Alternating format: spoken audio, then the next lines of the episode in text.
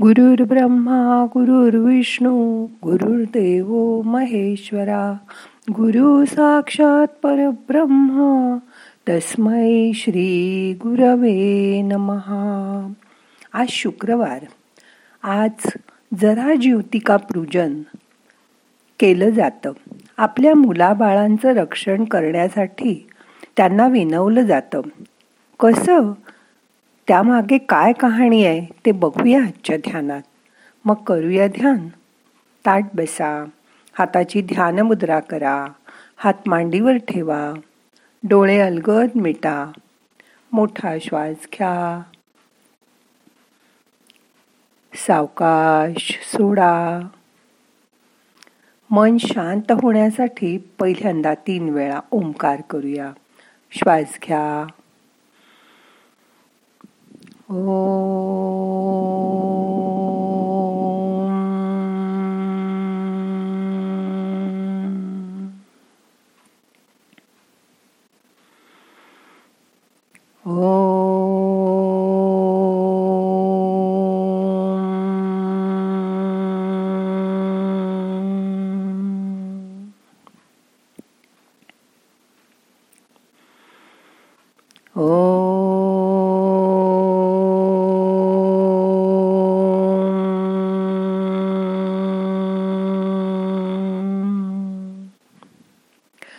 शांत करा शांत बसा।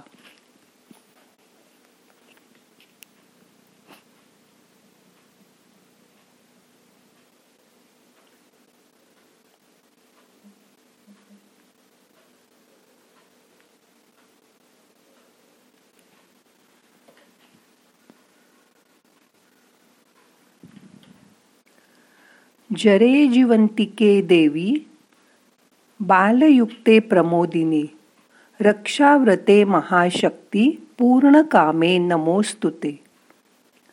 जरे जिवंतिके देवी बालयुक्ते प्रमोदिनी रक्षाव्रते महाशक्ती पूर्ण कामे नमोस्तुते।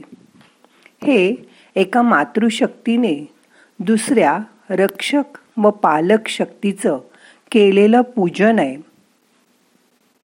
कोण ही जीवती हिच्या पूजनाचा हेतू काय? जीवती प्रतिमेचा नेमका भावार्थ काय? असे बरेच प्रश्न आपल्या मनात असतात.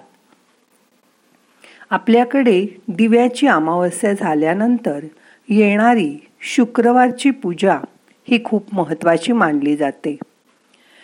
त्याची पूज्य देवता आहे जीवती जीवतीची प्रतिमेच्या रूपात पूजा केली जाते. आजपासून संपूर्ण श्रावण महिना या प्रतिमेचं पूजन मातृशक्तीकडून केलं जातं आणि आपल्या अपत्यांच्या मंगलतेची प्रार्थना केली जाते. ही प्रतिमा विशेष अर्थपूर्ण आहे. ह्या चित्रामध्ये या एकाच चित्रात चार वेगवेगळ्या देवतांच्या वरवर पाहता परस्पराशी संबंध नसलेल्या स्वतंत्र प्रतिमा आहेत. संपूर्ण महाराष्ट्रात याच प्रतिमांचं पूजन केलं जातं. यातील एकही प्रतिमा बदललेली दिसत नाही. काय रहस्य असेल या प्रतिमांचं? जीवती प्रतिमेत नरसिंह कालिया मर्दन करणारा कृष्ण. मुलांना खेळवणाऱ्या जराजिवंतिका आणि सगळ्यात खाली बुध गृहस्पती. यांचा समावेश असतो. याच क्रमात त्या पूजल्या जातात. भगवान विष्णूचा चौथा अवतार असलेले नरसिंह आपल्या बाळभक्तासाठी प्रगट झाले. ही कथा आपल्या सर्वांना माहीत आहे. बाळ प्रल्हादाचं हिरण्य कश्यपूपासून म्हणजे त्या दैत्यापासून रक्षण करणं हाच त्यांचा मूळ उद्देश होता. त्यानिमित्ताने भगवंतांनी भगवंतानी हा अवतार धारण केला. बालकांचा रक्षक आणि बालभक्तीसाठी अवतार धारण केलेली देवता म्हणून भगवान नरसिंह या प्रतिमेत पूजले जातात. त्यानंतर येतात कालिया मर्दन करणारे श्रीकृष्ण. यातील नाग आणि गोपाळ कृष्ण दोन्ही पण श्रावणातील आराध्य दैवत आहेत. मग नाग प्रतिमा वेगळी आणि कृष्ण प्रतिमा वेगळी न येता कालिया मर्दन करणारा श्रीकृष्णच का इथे दाखवलाय? आपण जर कालिया मर्दनाचा प्रसंग लक्षात घेतला तर असं लक्षात येईल की या प्रसंगात कृष्ण आणि त्याचे मित्र खेळता खेळता त्यांचा चेंडू यमुनेच्या डोहात गेला आणि कृष्णाने तो परत आणला. खेळणाऱ्या बागडणाऱ्या मुलांवर आलेल्या वाईट प्रसंग कृष्णाने दूर केला. तसंच कालियाला न मारता त्यालाही अभय देऊन दूर जाण्याचा आदेश दिला.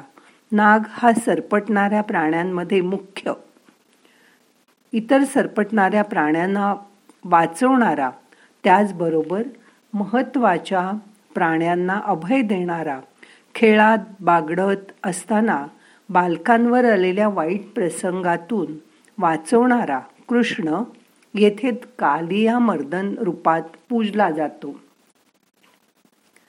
मोठा श्वास घ्या सोडून द्या. नरसिंह घरात ओढवणाऱ्या आपत्तीपासून बाळाचा बचाव करतात.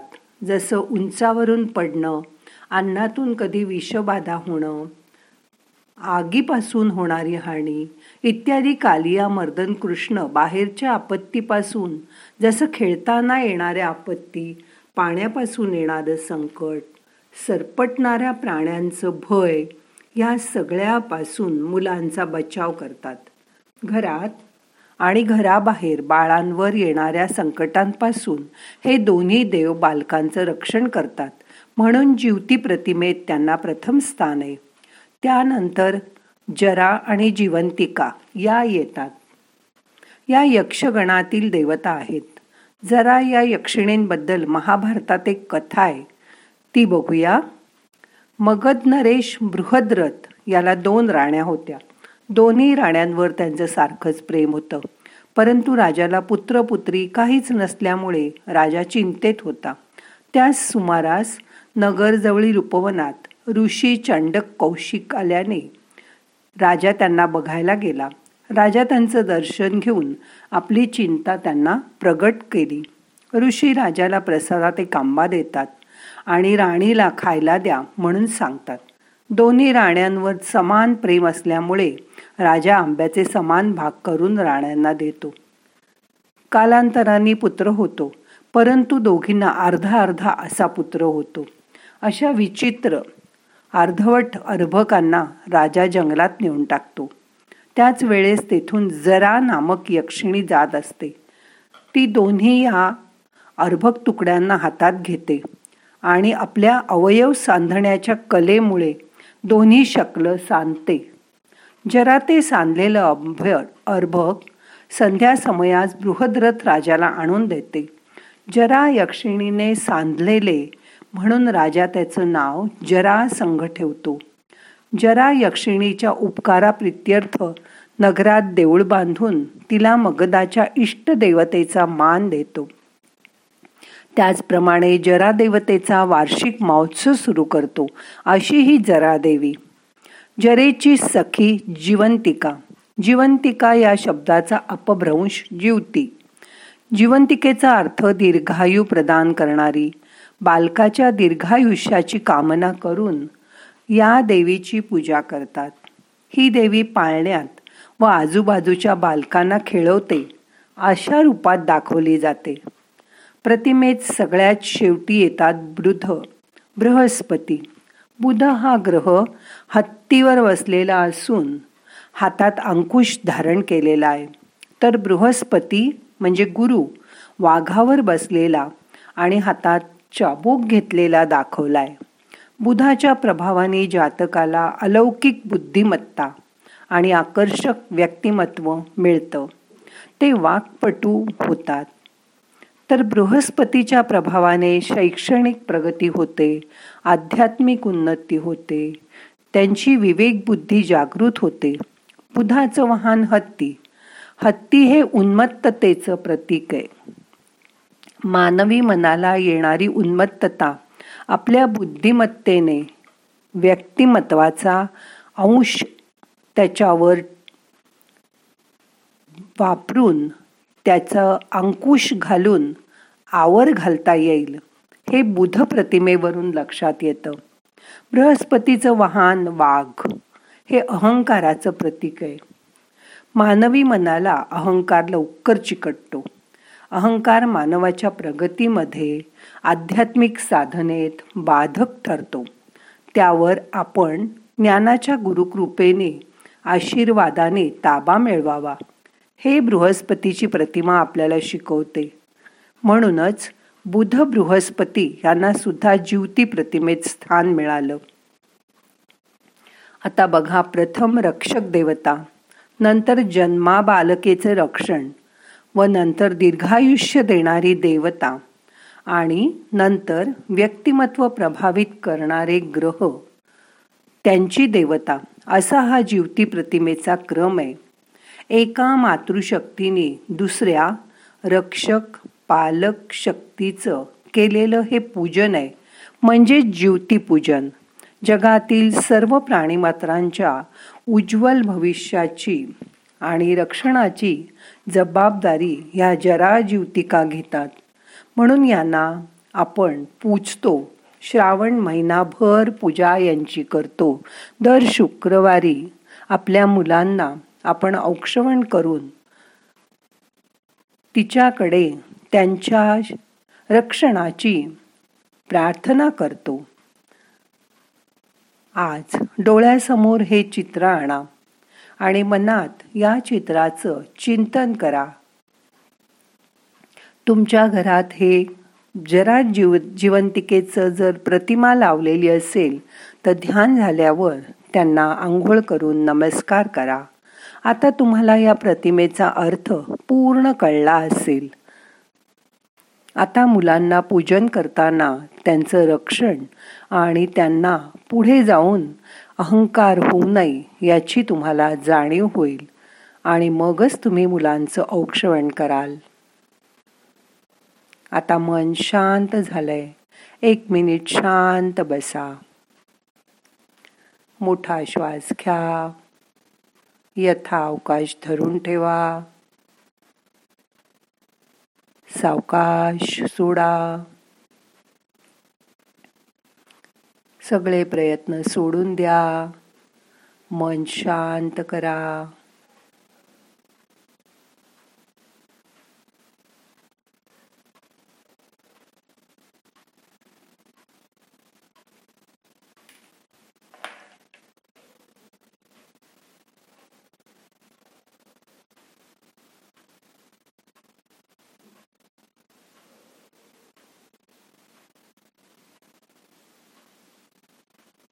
मोठा श्वास घ्या.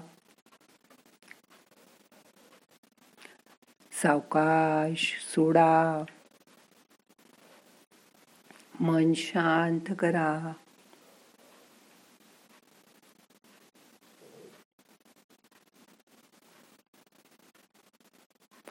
श्रावण महिन्यामुळे आपल्या आजूबाजूचं वातावरण पवित्र झालं आहे. त्याची जाणीव करून घ्या. मन सजग ठेवा.